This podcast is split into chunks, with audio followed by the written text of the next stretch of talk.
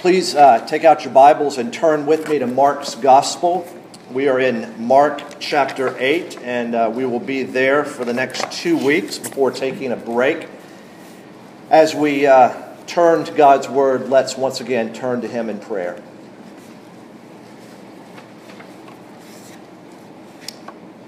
Almighty God, as we come before your Word this morning, we ask that you would make yourself known to us. Open our ears, open our eyes, open our minds, and open our hearts that we may hear, see, and know you through your word and love you. Help us to not just agree with what is before us, but enable us by the power of your Holy Spirit to respond from the heart in repentance and faith. O Lord, we ask that this very hour you would make known to us the path of life. For in your presence there is fullness of joy, and at your right hand there are pleasures forevermore. Amen. We have arrived at week thirty. Week thirty, we're almost, we're about halfway, so I guess there's going to be a week sixty probably at some point. But I want to begin our message, Jesus According to the Bible, an exposition of the Gospel of Mark, our series, with this message on the rebuke of Jesus by asking a few questions. Question number one, when was the last time you told God in so many words that he does not know what he is talking about or doing? Or something along the lines that you told God that he, you have a better plan for your life than he has. Now, you may be thinking, I have never done that. Well, consider this. Have you ever refused to trust God in the midst of suffering, in the midst of difficult circumstances? Have you ever rejected the call, an inward call to help a neighbor, because you knew that it would cost you, if anything, it would cost you time? Have you ever required someone who has sinned against you and ask for forgiveness to meet your unusually high standard for sincerity before you would forgive them?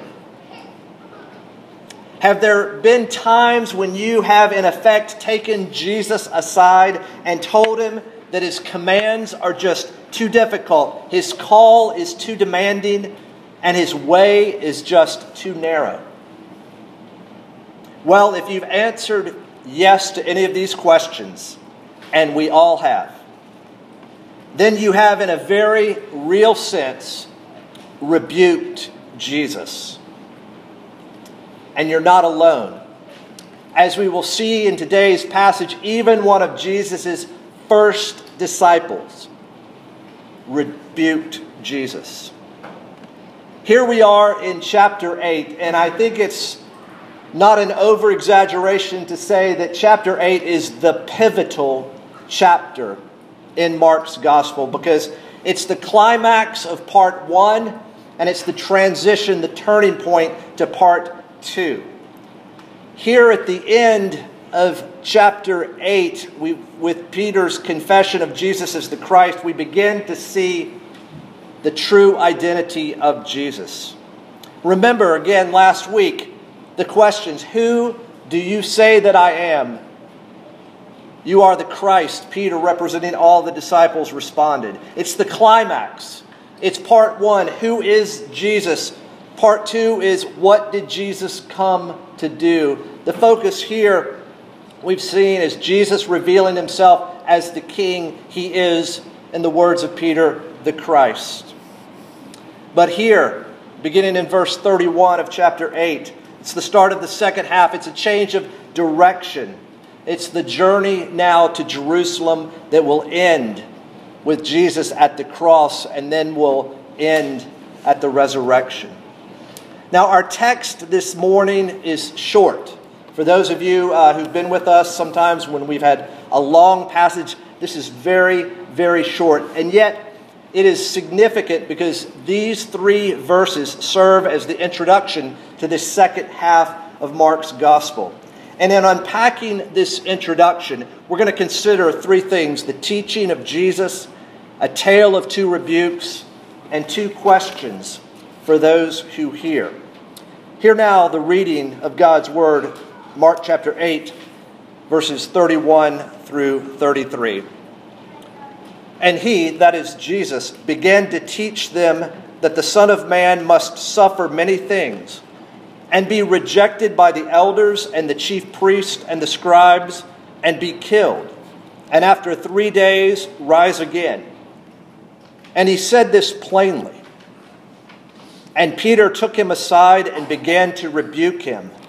But turning and seeing his disciples, he rebuked Peter and said, "Get behind me, Satan, for you are not setting your mind on the things of God, but on the things of man." Let's consider first the teaching of Jesus, verses thirty-one and the first half of verse thirty-two. This is the first of three passion, that is death and resurrection predictions in Mark. We also will see that in chapter nine, verse thirty-one, and in chapter ten, verses thirty-three and thirty-four. Notice we read Jesus began to teach. It's, it's a new subject in Jesus' teaching ministry. He's going to teach us what he came to do. And in fact, that's the second catechism question, is it not, of Mark's shortest catechism. Who is Jesus? What did he come to do? And how should someone respond to the person and work of Jesus? And notice that Jesus refers to himself as the Son of Man. If you look through the uh, Gospels, it's the Jesus' favorite self-designation, the Son of Man. And most likely it's coming from Daniel chapter seven, where we see a glorious, victorious figure, the Son of Man. Notice what he says then. The Son of Man must, must, not simply will happen, as in a mere prediction, but rather that which must happen. And indeed, this word must modifies and controls the whole sentence. Everything is necessary. Look with me at what must take place. First, Jesus must suffer many things. The Son of Man must suffer many things. It's, it's an echo in a short statement of what we heard in Isaiah fifty-two and fifty-three of the suffering servant. And that, suff, that, that Son of Man who suffers must also be rejected. And notice, it's not rejected by the common man. Rejected by the elders and the chief priests and the scribes, what's known as the Sanhedrin, the religious leadership of Israel. It's the court that governed Jewish affairs. Notice Jesus' rejection by the religious leadership. The Son of Man must suffer. The Son of Man must be rejected. And if that's not hard enough, the Son of Man must be killed. Not a natural death, not old age, not unexpected cancer, not an accident on the, on the road. Must be killed. It implies a rather violent death. But it doesn't just end there, because also the Son of Man must, after three days, rise again. With the mention of death, here comes the mention of new life. Well, several implications flow from the use of this word must. Must in the sense of the prophecy of Scripture. There's a weight and a decree, and Jesus knows his Scriptures. Jesus knows the Word of God. He must. Must in the sense that the tension is somehow going to be resolved, because the central question of the Old Testament is this: how can God be forgiving and yet not clear the guilty, as we read in Exodus thirty-four? How can God not clear the guilty but be forgiving? The tension builds in the Old Testament. How can God be gracious and yet just? And at the end of the Old Testament, at the end of Malachi, there is no resolution to that tension. must. Must in the sense that Jesus had to die in order to bring about salvation. Step back with me and, and think about this. Jesus saying the Son of Man must suffer, must be rejected, must be killed, and must rise again. In a way, it proves the doctrine of salvation by grace alone. Because if we somehow could save ourselves, if you and I could somehow make ourselves right with God by our good works, by a good life, by contributions to this or that, if we could do that, then there would be absolutely no reason for Jesus to die and suffer horribly. Now, do you sense Jesus' certainty and absolute confidence as to what is going on here? What is going to happen? Ask yourself, based on this, who is in control? Who is in control? Is the Jewish religious leadership in control? Is the Roman government occupying Palestine in control? Are the elders, the chief priests, and the scribes going to dictate what's going to happen? Absolutely no. Jesus is in control. My friends, the world right now in many ways does feel like it's spinning out of control politically. For some of you, maybe financially. Some of you, relationally. But just think about Jesus saying what is not just going to happen, but must happen. Jesus, the eternal Son of God, the second person of the Trinity, is in control. Rest, my friends, in the sovereignty of God. And it's not a bare, cold sovereignty. It is a warm and loving sovereignty, as Stan rightly drew our attention to the love of God. It's a sovereign love. Now, unlike some of his previous teaching, Jesus' teaching here was not mysterious like the parables, but rather open. What do we read? And he said this plainly. Plainly. In other words, Jesus' teaching here is not hard to understand, but oh my, it will be hard to accept. So much so that his teaching will be opposed. And now we get to a tale of two rebukes from the second half of verse thirty-two into verse thirty-three. First, let's take a look at Peter's rebuke of Jesus. Peter took Jesus aside, we read. We read in verse thirty-two, and Peter took him aside and began to rebuke him. Notice, just as Jesus had taken men aside to heal them, men who could not hear or see, Jesus compassionately takes them aside and works a great miracle. Here, Peter takes Jesus aside. And though he's convinced that Jesus is the Christ, he is appalled at the thought. It's not only inconceivable that the Christ must suffer, be rejected, be killed. It is wrong. Imagine with me a college classroom. One of those lecture halls that are um, kind of at a slope. And at the toward the end of a three-hour class, the professor has been teaching physics or chemistry or history or English. Imagine with me that a student gets up from his desk and he walks down the aisle, and while the class is going on, he comes up to the uh, professor and says, "Let me tell you, let me instruct you. Let me really tell you what's going on." Can you imagine that scene? Because it's not that the student is going to kind of instruct the instructor or instruct the professor. The student is going to rebuke the professor. And that's what is happening here. It's the same word Jesus uses in Mark three twelve, where he rebukes and silences the demons. Now, I don't use the word rebuke too often, do you? Do y'all use rebuke? I, I, I don't. But in all of the translations I was consulting, it's all rebuke. But I had to ask myself, what does rebuke mean? And I found some synonyms: reprimand, reprove, censure, reproach, scold, admonish, criticize. And I like this: haul over the coals, give a talking to, take to task. Well, thankfully, at the end of that list, there was an antonym: praise. G- Peter was not praising Jesus.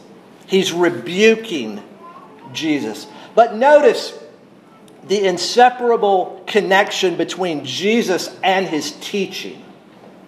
Jesus is teaching, but Peter rebukes Jesus, because Jesus and his teaching are inseparable. Now, what did this rebuke mean to Peter? Peter had good intentions. For those of you reading Table Talk last month on June twenty-seventh, you may have read this statement: good intentions do not excuse falsehood. Peter is loyal to Jesus. He wants to protect Jesus, or rather, protect himself. Here is Peter rebuking the one he has just confessed as the Christ. A number of years ago, when I was in seminary, we had a guest um, preacher from the United Kingdom. David Jackman was his name, and he came over to speak at a preaching conference. And I remember he said this: there are two words said together that a Christian should never say. And he said, you know, we, we hear of oxymorons like, you know, jumbo shrimp or minor crisis, you know, two words that don't fit together. But he said, for the Christian, these are two words that should never be uttered when the Lord asks us to do something. And what are those two words? No, Lord. No, Lord. That's Peter. Now, before we consider Jesus' response to Peter's rebuke, we need to realize that what is taking place here when Peter rebukes Jesus. Jesus is facing another great temptation. Because what did this rebuke mean to Jesus? This was, as it were, a repeat of the devil's temptation in the wilderness. Between verses thirty-two and thirty-three is a great temp- temptation. Jesus is being tempted. The devil offered Jesus the kingdom of the world without suffering.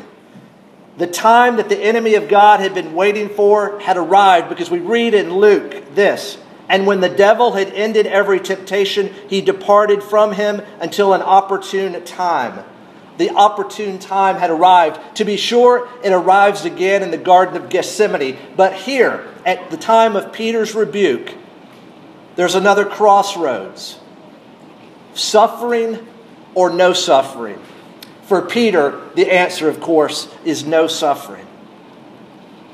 Jesus knew that Peter was asking him to avoid suffering, rejection, and death. Peter, in a word, was asking Jesus to avoid the cross, to don't go the way of Calvary. Don't go the way of the cross. But in response, in response, Jesus rebukes Peter. He turns to all his disciples and he rebukes Peter by saying this: "Get behind me, Satan." Shocking. Does this rebuke seem out of place? Is it disproportionate? I, is it a cruel and unusual rebuke? Was Jesus out of line? Now, when I first read this as a, I don't know how old I was, I, I really probably stopped and said, you know what? That seems a little over the top, a little bit unwarranted. But I was helped to see something. Uh, back in the days, I was in the Navy. I was the gunnery officer, and we were off the coast of a uh, small island off of Puerto Rico, and we were doing an exercise involving what's called naval gunfire support. And it was, ask me about it later, it was a lot of fun. Um, and we had this one particular exercise called counter battery fire. And what would happen is if we, if our spotters on the ground saw that we were going to be shot at, we turned around and um, shifted our target from where we were initially, you know, shelling to that. to eliminate the threat. And if that enemy sent us one round, we did not just send one round back. We sent an overwhelming amount of fire because we had to eliminate the threat. That's what Jesus is doing here. It's an overwhelming response. Why? Because the creature, the creature is rebuking the Creator.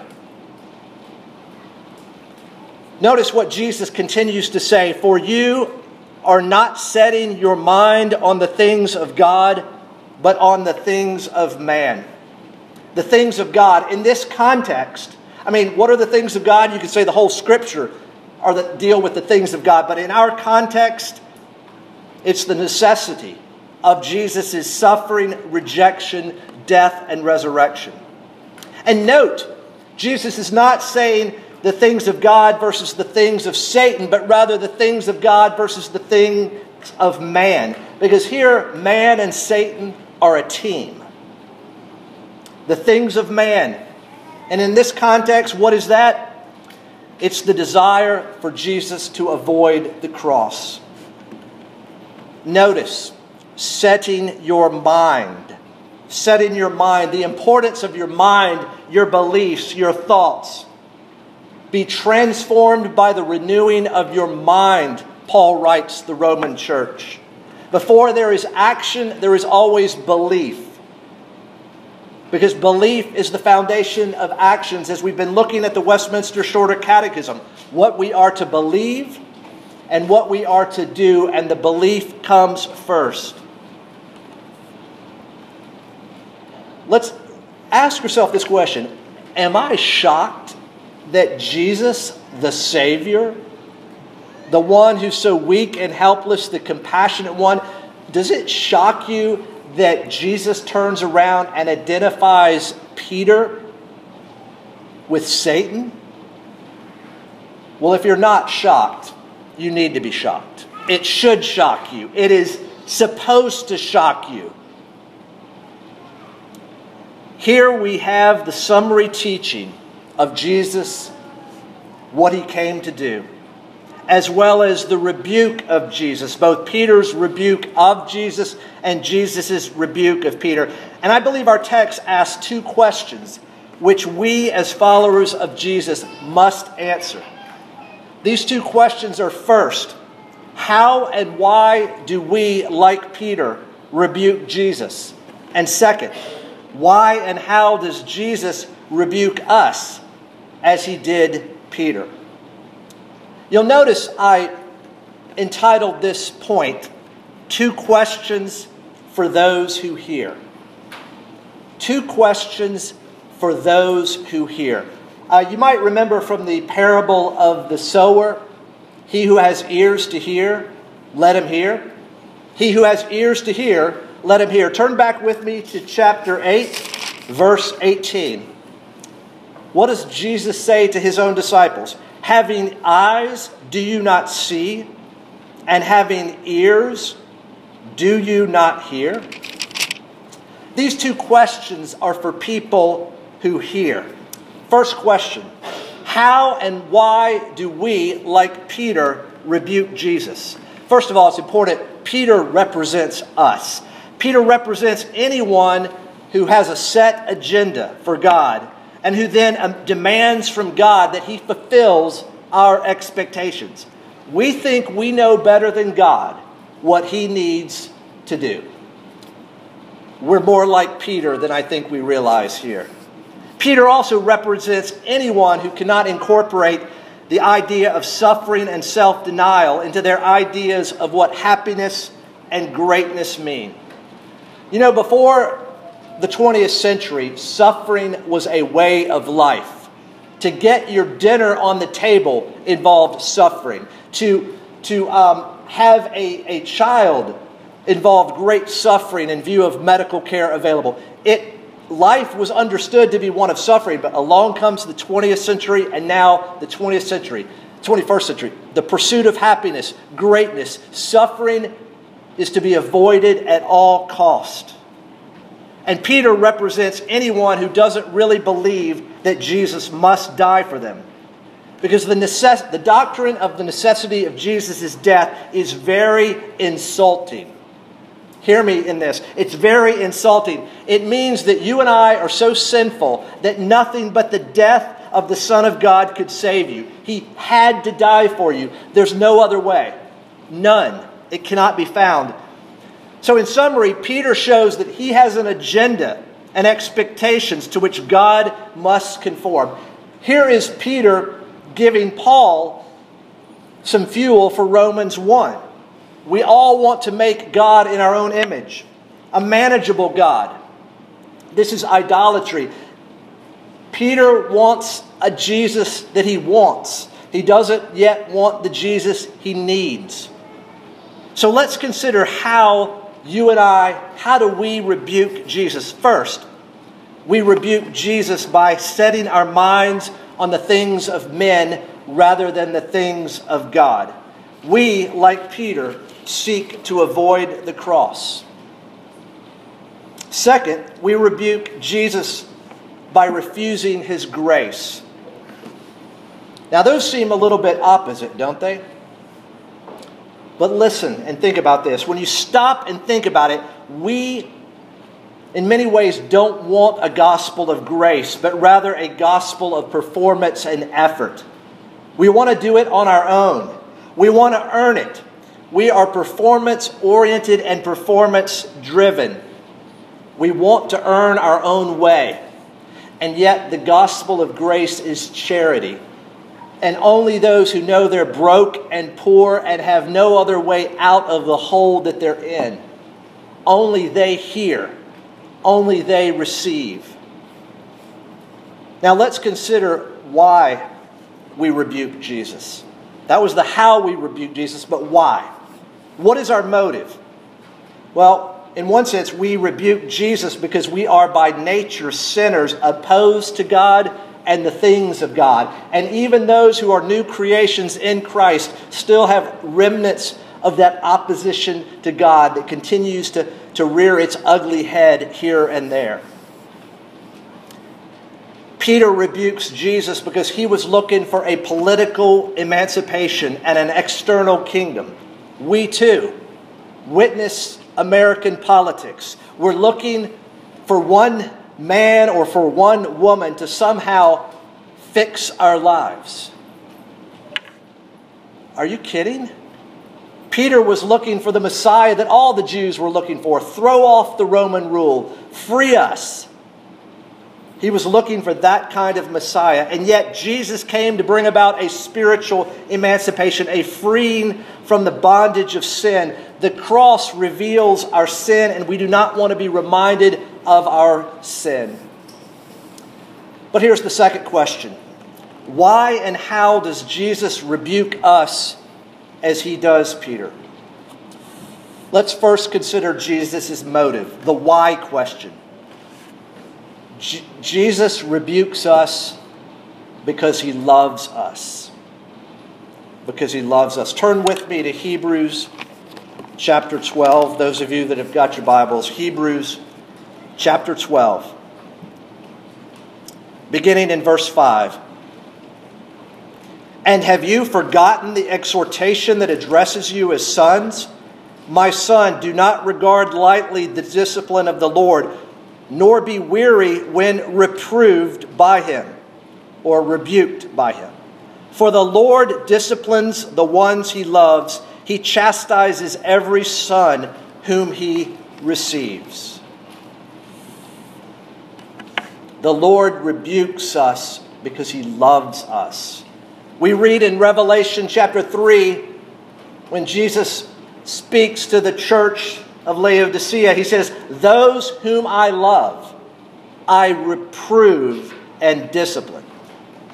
But Jesus doesn't stop there. He goes on to say, so be zealous and repent. Why does Jesus rebuke us? Because he loves us. In fact, I had a friend who once said, "You're not, if you're not rebuking me, you're not loving me." Do we have any of those kind of relationships here? Are we con- so concerned about pursuing holiness that you would welcome a brother or sister in Christ pointing out in your life where you're not there yet. I pray that we have those kind of friendships, those kind of relationships that are helping us press on toward the goal, the upward call of Christ Jesus. May our church be full of people who love one another, who lovingly rebuke one another. It saves our lives. It saves us misery. So how does Jesus rebuke us? Here specifically, he rebukes us by confronting us with the necessity of one thing: the cross. And though not and though not mentioned by name, the cross is at the center of these two rebukes. Peter says, in effect, of the cross, get it out of here. It must go. Jesus says, no, it must stay. The cross preached by Jesus, the cross preached, preached by Paul, because Paul writes that the message or the preaching of the cross is folly or foolishness to those who are perishing, but to us who are being saved, it is the power of God. At the heart of the Christian faith is Jesus Christ, crucified and risen. But we preach Christ, Paul writes to the church in Corinth, a stumbling block to Jews and folly to Gentiles, but to those who are called, both Jews and Greeks, Christ, the power of God and the wisdom of God. And so that statement there, Christ being either a stumbling block or the cross being either a stumbling block or the power of God and the wisdom of God, that forces us to ask a question. Who is Jesus to me? Who is Jesus and the cross to me? Is he, is it a stumbling block? Or is it the wisdom and power of God? It's really one of those two answers. So what is a, an appropriate response to this passage?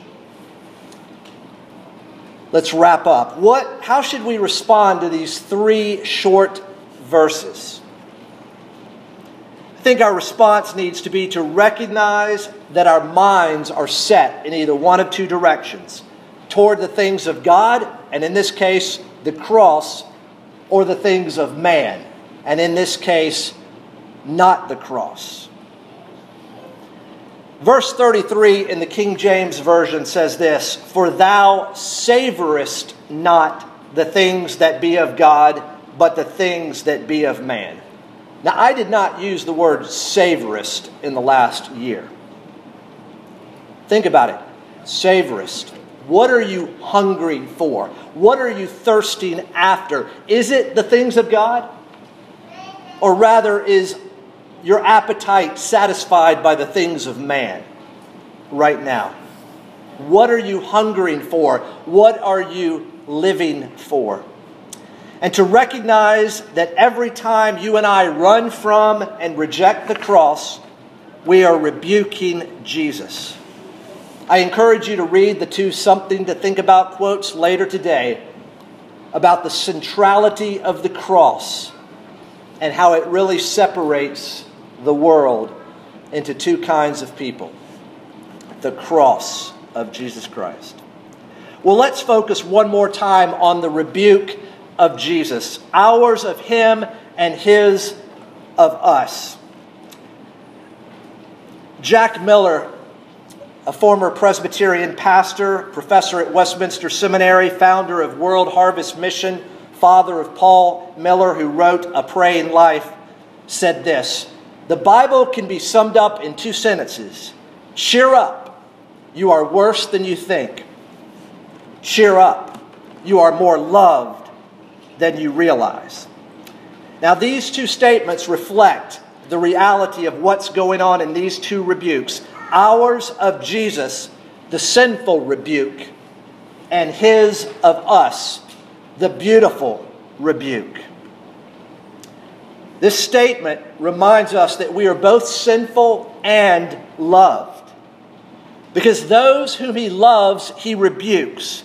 Praise God that He rebukes us. It's evidence of His love for us. His rebuke humbles us and drives us where? To the cross. And what do we find at the cross? Conviction of sin, to be sure, but also the mercy and grace of God. His rebuke of us drives us to the cross where we find the mercy and the grace of God. My friends, never forget this, that God's rebuke is merciful and gracious. And there's one more rebuke that we need to mention. It's the final rebuke of Jesus. Because Jesus rebuked our great and final enemy. And who is our great and final enemy? Death. By His atoning death on the cross and through His triumphant resurrection from the grave.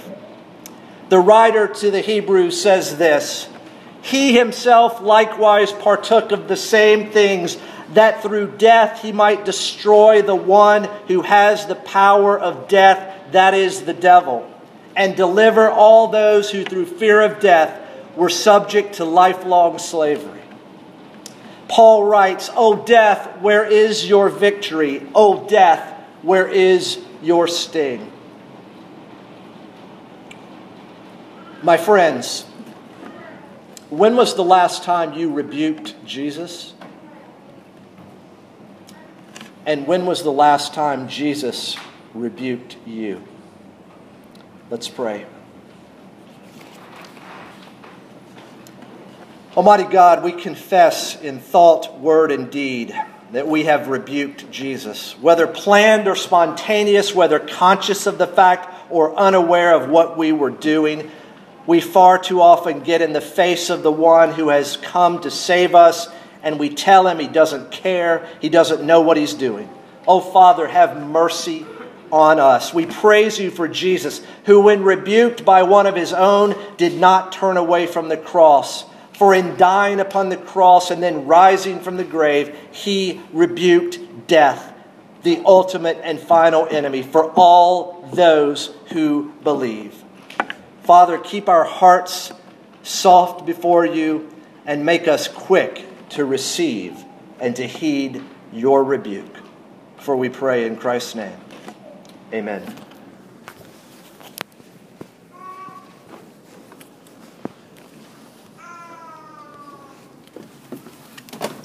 Remember, response today is actually inserting your bulletin, Jesus.